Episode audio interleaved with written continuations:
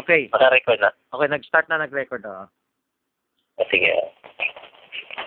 Ah, ganito pa yan eh. Kasi ano, maganda. yung tanong ko ba, Pastor? Oo. Yung tanong ko kasi nakikita ko yan sa ano sa Bible. I- Inalimbawa ko si ano, si halimbawa si David ba? yung bakit si David Pastor? Hindi siya na hindi siya na nagkasala sa ano sa unpardonable sin. Eh, Bagamat alam na niya eh.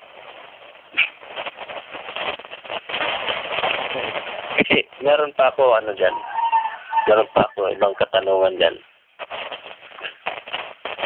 Naka-record na pastor? Oh, nagre-record na. Oo, sige. Ano ba ang ano ba ang dapat na naidagdag natin doon na progressive? Kasi meron naman sinabi sa ano, di ba meron sinabi sa Hebrews 6 Mm-mm. ng mga nakatikim ng mabuting salita tapos na iwalay. At meron din nakasulat doon sa ano yun, ng mga ano, yung mga nakaalam na ng tama. Um, ganito, Pastor. Oo. Ang kasalanan ni David ay ah, may kinalaman yan sa laman. Oo nga eh. Oo, kasi kasalanan ni David, oo, ka, may kinalaman sa laman. Pero nakakapag-grab din sila siya sa Holy Ghost, di ba? Oh, nag-grieve yung Holy Ghost. Um, ganito eh. Yung nag-grieve ang Holy Ghost, mapapalo siya. yung yung walang kapatawaran, pwede kang hindi mapalo. Yung alam mo yung pinapalo ng Diyos? May mga pag-asa Oo. yun. Ha? May mga pag-asa yun. Ah, oo. Yung mapalo. Oo. Pakibasa Hebrews chapter 12. Oo, Hebrews 12. Hebrews 12. I-pause ko muna yung recorder, maingay yung phone. Okay, sa Hebrews 12, pakibasa, simula 1. Simula 1, no? Sabi dito, Kaya yamang na kukubkub tayo ng makapal na bilang ng mga saksi. Itabi namang walang liwag ang bawat pasan at ang pagkakasalang pumipigil sa atin at ating takbuhing may pagtitiis. Ang takbuhing inilagay sa harapan natin. Mm. Sa to, Ah, oh, ah, ah, ah. Tuloy-tuloy hanggang 5. masdan, oh, hanggang Hanggang 5. Namasdan natin si Jesus na gumawa at sumakdal ng ating pananampalataya na siya dahil sa kagalakang inilagay sa harapan niya ay nagtiis ng krus na niwalang bahala ang kahiyan at tumupo sa kanan ng luklukan ng Diyos. Sapagkat dili-dilihin ninyo yaong nagtiis ng gayong pagsalangsang ng mga makasalanan laban sa kanyang sarili upang kayo huwag magsihina lamang lupaypay sa inyong mga kaluluwa. Hindi pa kayo nakikipaglaban hanggang sa magbubong dugo, nakikipag-away laban sa kasalanan. At inyong nalimot ang iniaral na pinagka, ipinakikipagtalo sa inyong tulad sa mga anak. Anak ko, huwag mong waling bahala ang parusa ng Panginoon umang lupaypay man kung ikaw ay pinagnikaan niya. Tama? Ah, tuloy. Ah, ah. O, five. Five lang. ah tuloy, tuloy, tuloy. Ah, 6. Sapagkat pinarurusahan ng Panginoon ang kanyang iniibig at pinahampas ang bawat tinatanggap na anak. 7. Na dahil, oh, seven. Ah, ah. Na dahil sa itong parusa kayo'y magtitiis, inari kayo ng Diyos na tulad sa mga anak, sapagkat alin yung anak ang hindi pinarusahan ng kanyang ama. Katapat kung kayo'y hindi pinarusahan at bawang naranasan ng lahat, kung kayo'y mga anak sa ligaw, kayo ay hindi tunay na anak. Bukod dito tayo nagkaroon ng mga ama ng ating laman upang tayo parusahan at sila ating iginagalang hindi baga lalong tayo kasasakop sa ama ng mga espiritu at tayo ay mabubuhay. Okay, ganito. Ah, pag nag-grieve ang Holy Spirit, may tsansa, anak ka ng Diyos. Oo. Bakit? Papaluin ka eh. Hmm. Papaluin ka. So, big, basahan natin ibang talata. Ah, Ephesians 4.30. Ah, do not grieve the Holy Ghost. O, tuloy mo. Sige, tama yung quote. Ah, sandali ah. Sandali. Ephesians, ah, gala. Ephesians, sandali ah.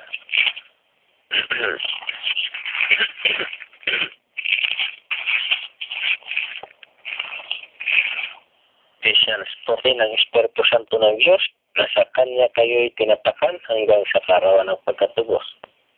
Thir- 31. Ang lahat ng kapaitan at kagalitan at pagkakaalit kadaldalan at paglilibak ay mga alislawa sa inyo pati ng lahat ng masamang akala So, at magmagandang loob kayo. Tuloy pa? hindi, okay na yan. So, ibig sabihin, pag nag-grieve ang Holy Ghost, selyado ka pala ka eh. Hmm. Alam mo, pag nag-grieve ang Holy Ghost, kung selyado ka, pwede ka mapalo. At, Hmm. at kung anak ka ng Diyos, magandang mapalo ka. Kasi yung palo, makakabalik sa'yo sa, sa Diyos. Ma, Yung ba, nangyari ka, David, ganun. babalik ang Holy Ghost. Ha? Babalik ang Holy Ghost. Hin- hindi nawala ang Holy Ghost. Nag-grieve ang Holy Ghost, kaya pinalo ka. Ah, pero ibig sabihin, hindi nawala. Nand nandiyan pa rin. Pag sinabing selyado, hindi umalis. Ah, Pag, pag hindi selyado, pwedeng umawal, umalis katulad kay David. ah, Yung umalis kay David, hindi pa siya selyado eh. Pero, ang ibig sabihin, sandali, ang ibig sabihin, yung si, nag, ni-grade ni David ang Holy Ghost, umalis sa kanya. umalis ang Holy Ghost, kasi nung lumantipan, wala naman sel- selyo. Hmm. Ngayon, pag selyado tayo, grinib natin ng Holy Ghost, aalis yun sa outdwelling. Alam niyo yung outdwelling? Hmm. Yung outdwelling, yun ang ano, yung outdwelling, yun ang katulad nung nangyari kay David na yung outdwelling, yun ang ano, ah yun ang ka- katumbas nung nawala kay David. Ang, ang outdwelling, ito yung sa katawan natin, naramdaman natin presensya niya, yung blessing niya, ganyan. Yung naramdaman ni Saulo, iniwanan siya ng Holy, Holy, Holy Spirit. Oo, oo. Hmm. Anong pagkakaiba doon? Ha? May pagkaiba, may, meron, meron to ba pagkakaiba doon sa dalawa? Yung... Tsaka yung- indwelling. yung- Ha? Ang outdwelling tsaka indwelling. Ah? Yung outdwelling, yung sinasabi ni Bear Barnum na anointing. Na ano? The anointing left him at the Garden of Gethsemane. Ah. yung anointing yan, yung outdwelling yan, yung presensya. Yan yung meron si Adan. Yan meron si David. Yan yung meron yung mga lumang propeta, lumang tipan na propeta. Yan meron si Kristo bago sa River Jordan. Ah, wala pang River Jordan. Meron na si Kristo, meron din si Juan Bautista niyan. Yan din, yan din meron ng mga apostoles bago pa sa Pentecostes. Ah, ah, yung outdealing, ano yung, anong espiritu na sa kanya? Espiritu ng Diyos? Parehong espiritu ng Diyos ang kaiban, hindi pa hindi pa nagselyo sa iyo. Hindi pa nag-become one sa iyo. Ah, espiritu ng Diyos yun? Espiritu ng Diyos. Pwede natin sabihin. Oo, espiritu ng Diyos 'yun. Yung indwelling, Holy Ghost na yun. Ano na? Ang ang indwelling ah pwedeng selyo. Yung indwelling ah gin, um, ginagamit ko pa yung term temporary indwelling tsaka permanent indwelling eh. Yung temporary indwelling hawig din sa outdwelling 'yan. Yung permanent indwelling, yan yung yun yung seal na nabasa mo. Yung selyo ng Espiritu Santo. O sa Tagalog, Ah. natata- natataka ng Espiritu Santo. Yung, yung permanent indwelling, hindi na naalis. Yung permanent indwelling, hindi na yan naalis. Ah. Yung permanent indwelling, yan yung ano, yan yung Yan yung tinatawag na ano, ah seal of the Holy Ghost. At si David, hindi siya selyado noon, pero by predestination, by predestination selyado siya. May kaibahan kasi ang Old Testament sa New Testament. Ang ebidensya niyan yung sinabi ni sinabi ni Christ, uh, there is no prophet greater than John the Baptist. There is no prophet born of woman greater than John the Baptist. Pero he that is least in the kingdom of heaven is greater than he. Dahil sa New Testament, meron diyan seal of the Holy Ghost. Yun. So itong seal of the Holy Ghost, ito yung ano, yung nagpaiba sa sa ano. Yun ang permanent, Pastor. Oo, yan ang permanent. Yung temporary, Yung temporary, um, yan ay laganap yan mula lumang tipan hanggang bagong tipan. Yan yung nararamdaman minsan ng Pentecostals. ah, Di ba yung Pentecostals nararamdaman din yung presensya ng Diyos? oo. O, outdwelling yun o temporary indwelling. Hmm. Tama yun, tama. mm Ganon din yung mga sa Old Testament, ano? Old Testament sin. Oo. Upwilling. Oo. So, yung naramdaman ng Pentecostals ngayon, outdwelling din yun. Mhm. Pagdating sa New Testament, tatakan na sila. Ano na? Nag, tinatakan. Pagdating, oo, oh, may silyo na. Oo. Yung Berean, ha? Oo. Ibig sabihin, hindi na magigrab nila yun. Oh, hindi na alis yun. Magigrab nila. Hindi na yun maano, hindi na yun mawawala. Oo. Pag selyado, hindi na yun aalis. Ang mag pwede mangyari, pa, mapalo ka. Matatalo na lang, ano? Mapapalo. Hmm. Pero nagigrab pa rin. Ah, nag, oh, yung yung pag nag-grieve, mapapalo ka. Oo, delikado yun. Delikado pala yun. Delikado rin sa buhay. Kahit yung buhay, sabi nga ni ni Paul, ah mamatay ang laman para maligtas ang kalul ang espiritu. Paano yung pastor? Yung mamatay Ano? mamatay ang laman Nabasa ko. Hmm, nabasa ko yan eh. Hmm. ah sa unang Korinto 5 ah mamatay ang laman dahil yung ginawa nung tao ay sobra- sobrang lala. Hindi hindi lang ngalon niya, maraming pwedeng gawin. No? Ah ba- dahil mahal siya ng Diyos, papaluin siya hanggang mamatay. So yung parusa niya aabot hanggang kamatayan. Ngayon, para maiiwas na siya sa dagdag kasalanan. Sandali, pastor. Ah, ah. Pwede ba hindi siya palo? Pwede ba hindi siya paluin? Yung mga hindi pinapalo, yan yung mga hindi anak. Yung hindi selyado. Tama, no? Pag hindi ka napalo, mat- ma- matakot ka na. Umiyak ka na sa Diyos. Humingi ka sa Diyos ng parang ano, ng pagmamahal na ituring kang anak. Siyempre, may mga tao ayaw nila mapalo, kaso ano, ayaw, ayaw ng tao mapalo, kaso hindi nila na-realize na pag hindi sila napalo, eh baka hindi sila anak, di ba? Mas mas masakit 'yun.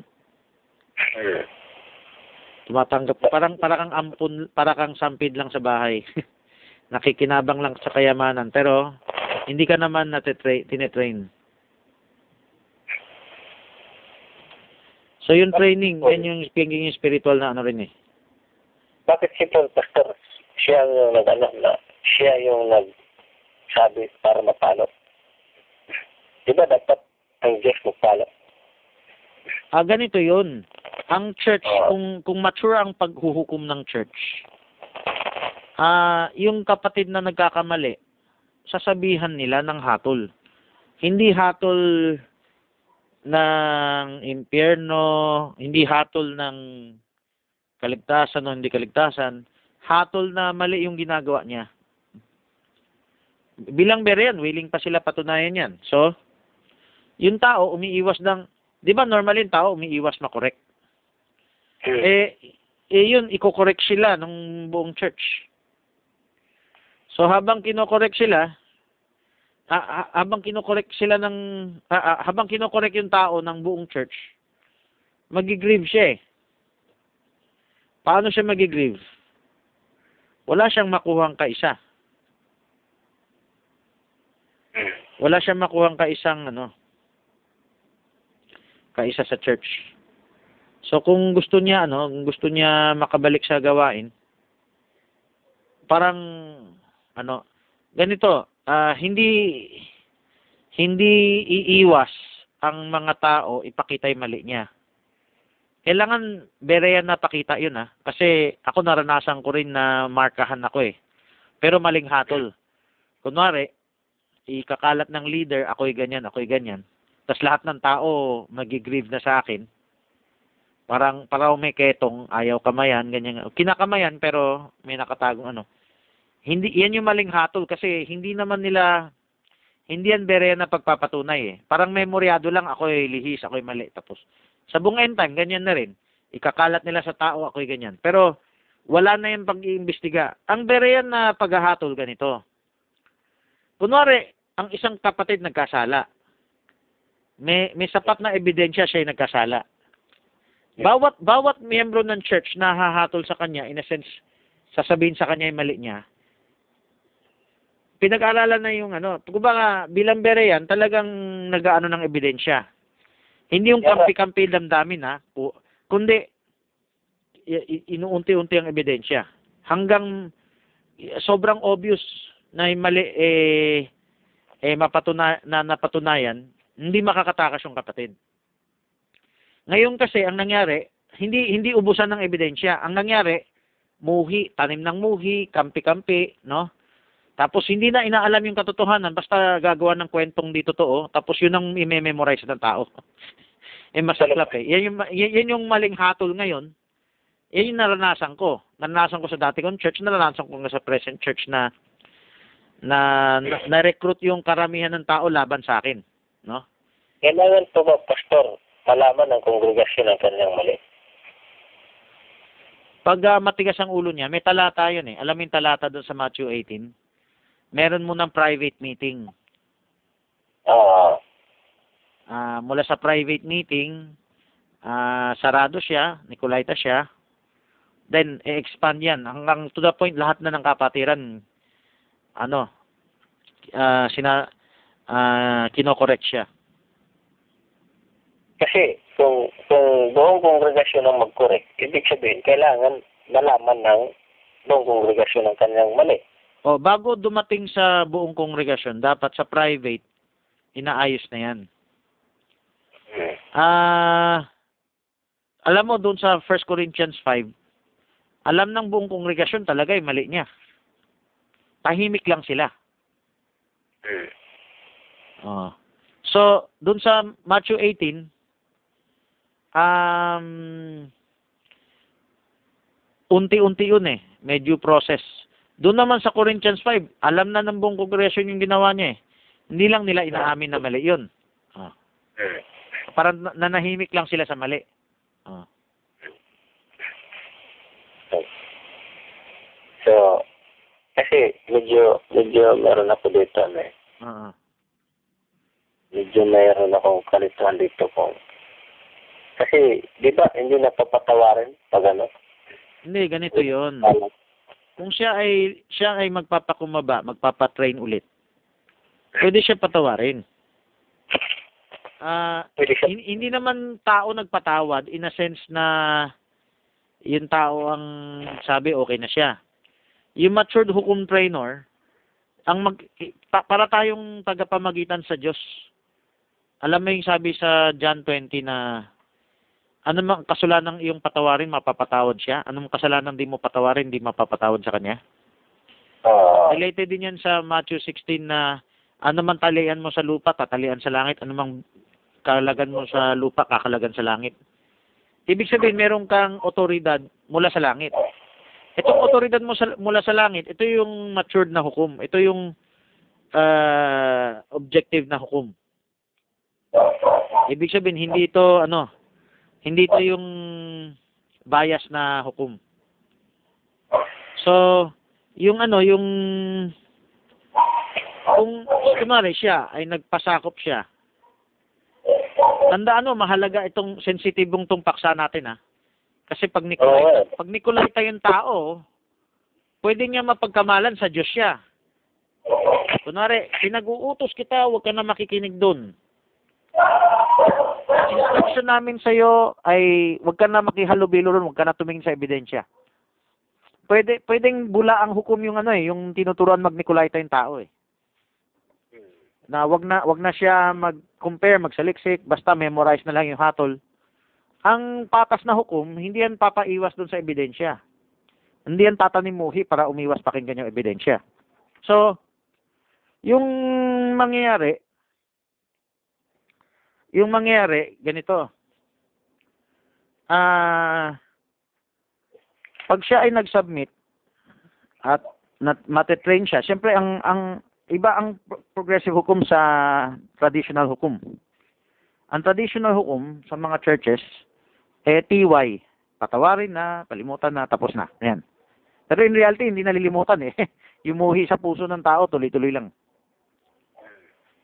Ang ang ang ano, ang maayos na hukom kung ano mismo yung kanyang ano ah kung ano mismo ang kanyang mga mali inuun un- unti-unti isa-isa kinokorek. Yan. Hello? Lala. So, so, sa mata ng Diyos, makokorek siya.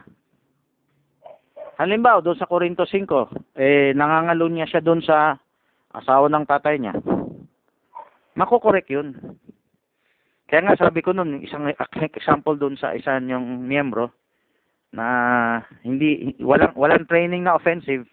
Siyempre, dahil sa kamangmangan, nalilibang na lang sa, sa, ano, makasalanang libangan sa pag-flirt. Ano, um, kailangan niya ng correction, kailangan niya ng training. Kumbaga, yan ang kulang sa message eh. Kulang sa traditional message. Walang pinapagawa. Kasi ganito yan eh. Oo. Halimbawa kung kung siyempre nagkamali, ano, di ba? Oo, oo, oo. Tapos, patawarin na lang, okay na. Hindi, hindi nga ganyan ang progressive hukum. Ang progressive hukum may papagawa, may training. Hindi TY lang. Ang TY, walang pinapagawa. Pag walang pinapagawa, dangerous yun. Sa traditional na unawa, eh, eh, ah, pasensyahan na lang, parang ah, TY na lang, o parang ano na lang. Hello? Hello, nakuha ko na. oh. So, Ganun din sa bata. Pag yung bata, kunwari, may kasalanan, pasensyahan na lang, tiway na lang, lalakas sa loob ng bata. May mga magulang parang ayaw mamalo, lumalakas ang loob ng bata magkasala ulit. so kailangan bigyan siya ng gawain. Yes. Ah. Ibig sabihin, Para, para magtanda. oo. Ibig sabihin, ito yung tinatawag ng, ng denominasyon at ibang end time na disciplinary action. Ang tawag ng disciplinary action para magtuwid yung tao. Siyempre, yung ibang disciplinary action dun, parang ang pinalalakas na pagka Nicolaita eh. Hmm. Yung dati kong tinuruan na pastor, ah bina, binabawal ng denominasyon na makinig siya. Kaya ang ang ginawa, disciplinary action, tatanggalin siya sa pagka-pastor. Nako ma. So, Pwede yun, pwede yun. Pwede yun, halimbawa. actually, Halimbawa, hindi pwede yun. Yung nga sa kung sensitibo ang posisyon na to kasi hindi mo alam na abuso mo yung position mo sa maging Nicolaita. Bakit? Yung nangyari, ang ginagamit mo yung disciplinary action para palakasin ng Nicolaita, hindi pagkaberean. Hmm. Sige. Halimbawa, ano? Halimbawa, ano? Halimbawa, sabi dun sa pastor, huwag ka na attend dun sa Bible study ng mga end time dyan. Huwag ka na attend kasi lihis yan. Oh. Ngayon, Sandali, ano ako? Halimbawa, ano? Nagtuturo. Teacher. oo. Oh, nagka, nagkamali. Hindi na siya magturo. Hindi, ah, ang tinatanong mo ba tayo, ang ibang tao, yung mga traditionalist? Ah, pwede rin, pwede rin. Sa iba, sa, Sa, sa traditionalist, Kasama natin sa simbahan. yung mahigpit sa traditionalist, ah, pinapatigil nila. Okay? Yung Oh, masyadong sa mahigpit. traditional, oh. Sa traditional, pinapatigil, oh. Oo. Dito sa atin. Kung ang training Berean, okay lang mag hindi ah, hindi siya paparusahan sa hin- hindi niya sinasadyang mali. Ah, Ang mas ang ang dito sa progressive, ang Nicolaita ang kailangan masawata.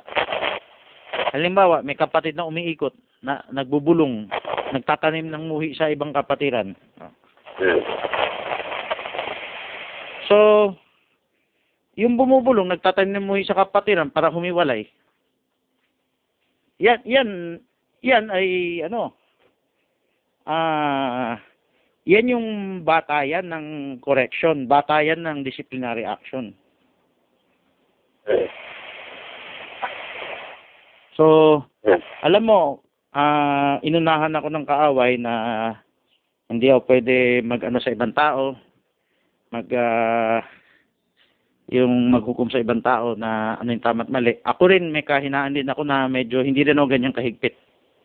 So, pero pinagbintangan na ako na parang ganyan ang kahigpit, parang akong diktador. Hindi ko hindi ko pa nagagawa dahil tamad ako gumawa. Medyo napagbintangan ako, inunahan na ako ng kaway. Napagbintangan na akong diktador. So, pero ikukwento ko yung ideal. Pag may espiritu na gumagala, kunwari, ito kung hindi ako ganun katamad, no? Kung may espiritong gumagala, tapos nagtatanim ng muhi sa mga tao, dapat nare-rebuke yun. Hmm. Hindi ko na-rebuke eh. Hindi ko na-rebuke. So, mara- ma- malawak ang naikalat na muhi sa akin. Hindi lang sa akin, pati sa ka- ibang kapatiran na na ano na ginawa na ako ng mga kwentong dito to tapos um yung ano yung yung ibang kapatiran ginawan na na ano na naniwala sa akin ginawan din ng kwento na dito to. So, ano, um, may katamaran ako sa pag-implement nitong ah, hukom na aktibo. Pero pinagbintangan ako na, na parang ginawa ko na yun. Hindi ko pa ginagawa yun, pinagbintangan na ako. Oh, inunahan na ako. So, pero kung yan ay gumana, ang gusto ko kong sabihin, kung yan ay gumana, hindi dapat nakaka nakakalipana yung ano. Hindi dapat nakakalipana yung mga ah, gumagawa ng kwento. Yung ba, Pastor, Berian, Berian ako ano, mm Dis- disciplinary action, kailangan dagdagan siya ng trabaho. Oo, dadagdagan. Maraming klaseng disciplinary action, maraming klaseng papagawa. Oo. Para lang lumakas muli, ano? Ganito kasi, tingnan mo yung bata, pag napalo, Oo. titino, di ba? Pero bibigyan mo siya ng gagawin. Hindi siya bakante. Oo. Actually, ang offensive hukum, of offensive PTA, offensive rod sa PTA, hindi pa yung bata gumagawa ng kalokohan, inunahan mo na. Nabi, nalilinis siya eh. Nagiging ano siya, nagiging, nalilinis siya, nagiging anointed siya, nagiging ah, na, nagiging responsable siya, nagiging uh, pure ang mind niya, nagiging aktibo siya. Alam mo ba, sa denominasyon at sa ibang end time, pag maraming activity, medyo nare-revive yung miyembro. Tama yan. Hindi naman masama yun, no? Ang problema, Hmm. Yung pinakamalaking master king nga, Nicolaita ba ang ang batayan ng samahan o Nicolaita ba ang batayan ng samahan o ano o tawag doon ah Nicolaita ba ang batayan ng samahan o ah pagkaberean ng batayan? Sabihin pwedeng maging tama yung ginagawa sa ibang bagay like saksi ni Jehovah tama yung ginagawa ng pag-witness sa labas yung fourth watch nag uh, preach sa labas tama yan set up ang tawag yan eh Ah, bukod lang sa hingi pera, no? Pero tama yung pagpipreach sa labas. Ngayon, pero yung pag ni Nicolaita na sila lang ang tama, sila lang ang pakinggan, yun na yung mali. so, ah mahalaga yung master key para lahat ng ginagawa natin di sayang. Ganun. Hindi, le. Ako tanong. Ah. Ah, ma, ma, paano ba natin malaman na nag-grade natin ang Holy Ghost? paano natin malaman kung Nag-grade natin. ah makakara- makakaranas ka ng palo eh. Makakaranas ka ng palo. Anong talo yun? Maraming klaseng palo. Um, mayroong palo sa katawan, may palo sa tao, may palo sa ah finances, ano man yan. Maraming klaseng palo. Talo sa katawan?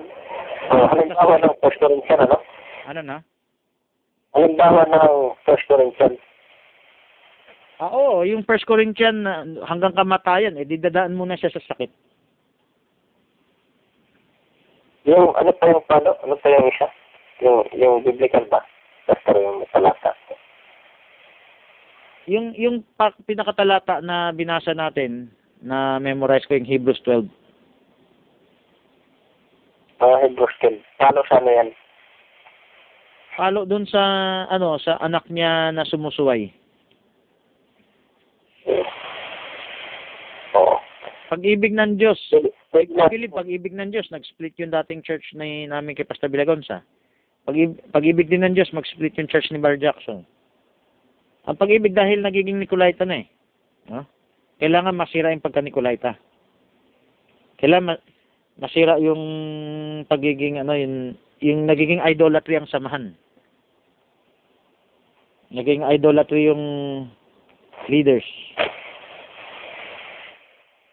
Kailangan ano um i kung ibabalik tayo ng Diyos sa tamang gawi, siguro paliliitin ng Diyos yung ano natin. Yung, alam mo yung split ng Israel, palo din yun. Hmm. Di ba na-split yung North and South Israel? Palo din ng Diyos yun.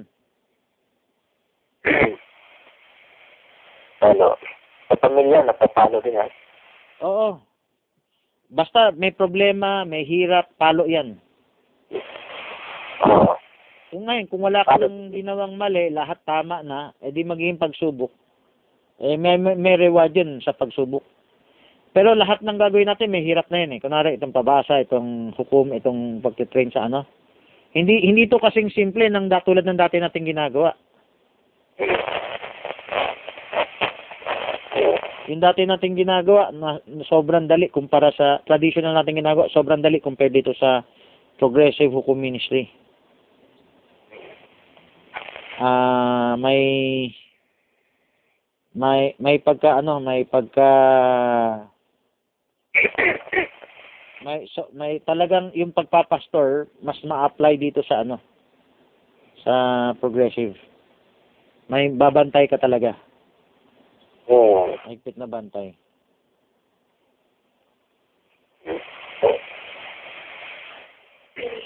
Kasi, yun pala, no? Ganyan pala, no? Oo.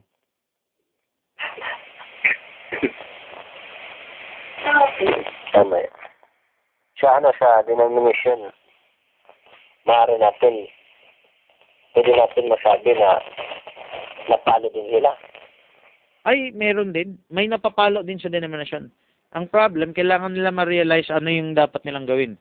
Kasi yung palo sa denomination, hindi naman nila natatali sa pagkaberayan. Ang palo sa denomination, natatali nila sa ibang bagay. Meron din silang mali sa ibang bagay. Pero kung hanggang doon lang ang tingin nila, sayang yung palo.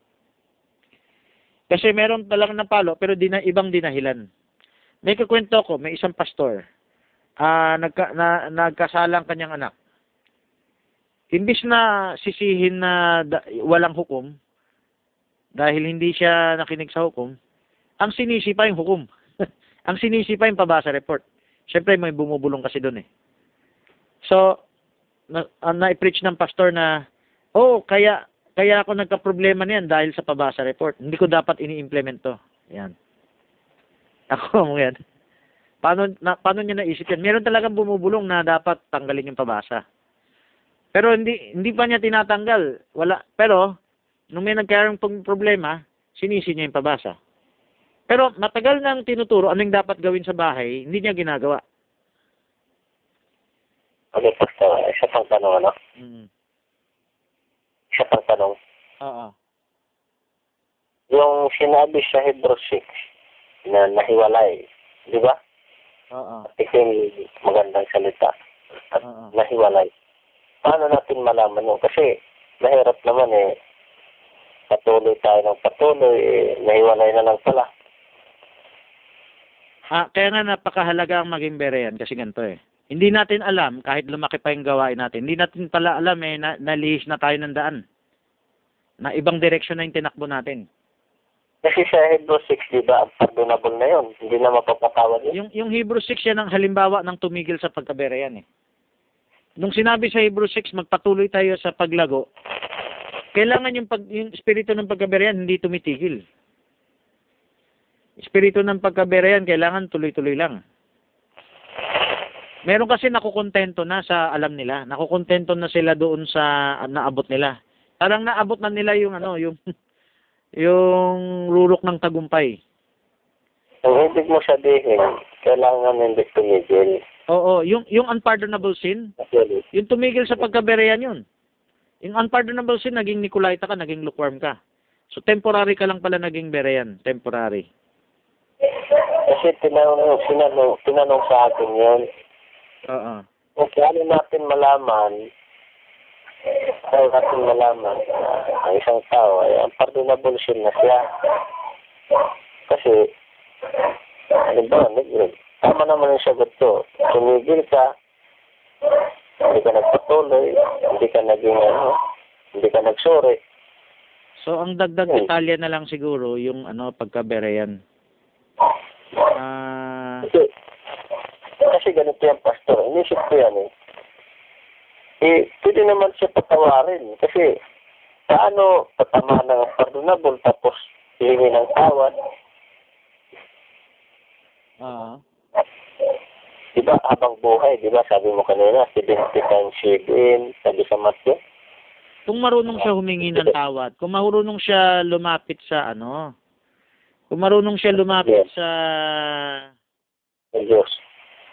sa Diyos, sa tamang lapit ha, yung pagkaberean na lapit. Oo. Kung hindi siya marunong lumapit ng pagkaberean, eh, lumalapit nga pero Nicolaitan din. Mm. Wala, walang ano, walang mangyari. Hindi.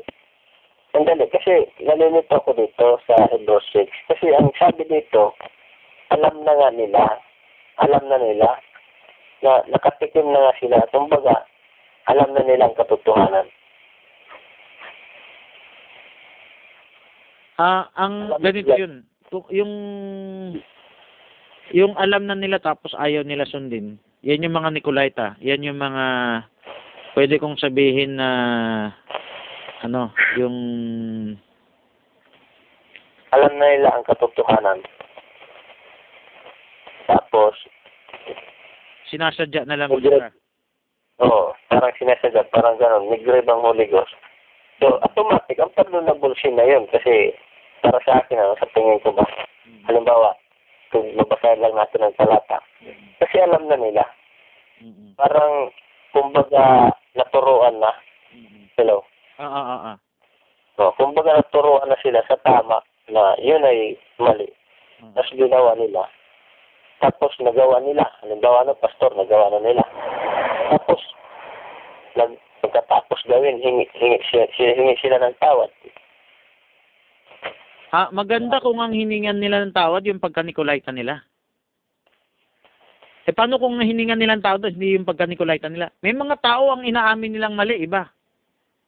Kunwari, sabi ng isang ah, pastor, ang mali ko sa pamilya ko, pinabayaan ko turuan ni Bear Francis. Ah, although hindi ko naman talaga aktibo na turuan yung pamilya kasi wala naman siyang extension of authority. Pero ang sabi niya, ang pagkakamali ko eh pahintulutan ko yung hukom magturo. Ganyan. So, ibig sabihin, pwedeng mali ang pinagsisisihan niya. Daya rin ng Diablo yun. Kailangan, ang tama ang pagsisihan mo. Ay, ginawan ko siya ng kwento, magkaroon ng maling bintang dyan. Oh. Sinira ko yung pangalan niya. Oh. So, ah, ako ako naging tamad para i-implement tong hukom kasi humanga ako sa ibang end time. Oh. Yan yung sabihin, may, may kailangan yung tao pag magsisisi siya, sabi mo hingi ng tawad. Kailangan alam niya yung tamang tamang aminin niya mali. Karamihan sa nakikita kong tao hindi hindi nila natutumbok yung ano yung talagang mali nila eh. Kasi, kasi ganun Babalik yan na eh. pa eh. Oo. Parang sinadya na niya yun. Kasi sinabi siya 6, uh, mula pa sa verse 4 hanggang verse 5 ng Hebrew. Alam na nila ang katotohanan. So, kung bumalik pa man sila, humingi pa sila ng tawad. Mm. Hmm. Al- alam din nila kung paano sila humingi ng tawad. Kasi, naka, nakalasap na nga sila ng mabuting salita.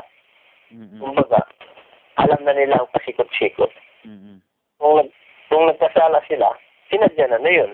Mm. Parang ganun. Oo. Hmm. So, meron nga ganun. Ah, sinasadya na kasi may self-deception yan eh. Alam mo yung self-deception? Ang self-deception, ah, hi- yung hindi totoong dapat mong, ah, hindi, hindi yung pinakaugat ng mali mo. Hmm. Iba ang isisisi mong kasalanan mo. Meron na yung pinakaugat na eh. Na, pinakaugat ng kasalanan eh. So, pag napagkamalan mo, iba yung ugat nung ano, nung nung pagkakamali. Sayang yung hingi man tawad. Hindi ka talaga humingi ng tawad. Yung iniisip mong mali mo, hindi totoong yun. Halimbawa pa, Nadaya ka lang. halimbawa sa in time, ano? Oo. Eh, siyempre, eh, halimbawa na lang natin sa in time. Oo. Nagkagawa siya ng, ano, halimbawa, adultery, ganyan, Oo. kasalanan. Eh, ano ang rason nila doon? Alam- eh, sila ng tawad.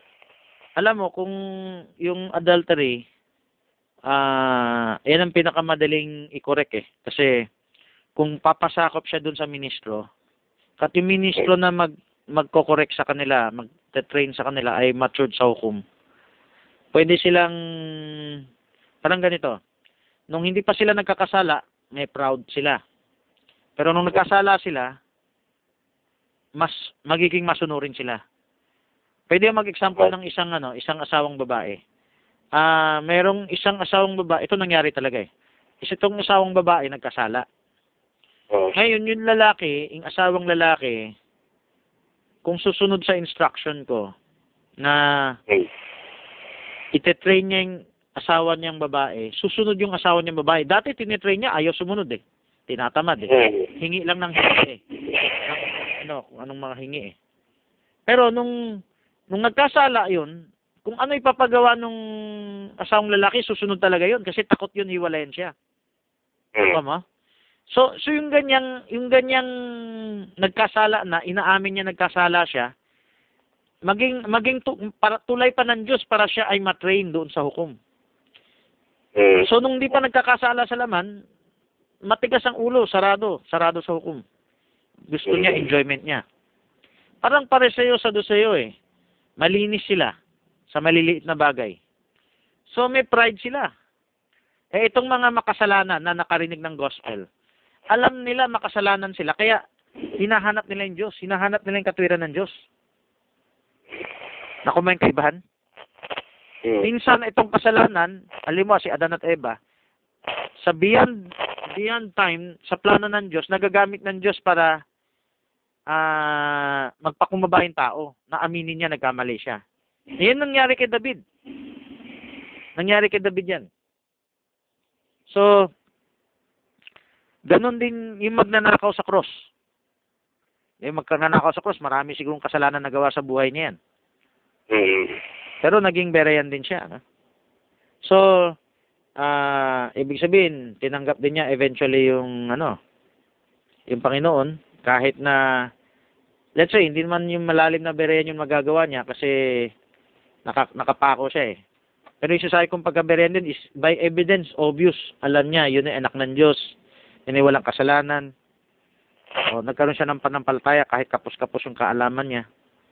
Nagkaroon siya na, yan yung pagkabaya sasabi ko na, kung hindi yan napako sa krus, I believe magpapabautism yan, magpapabible study yan.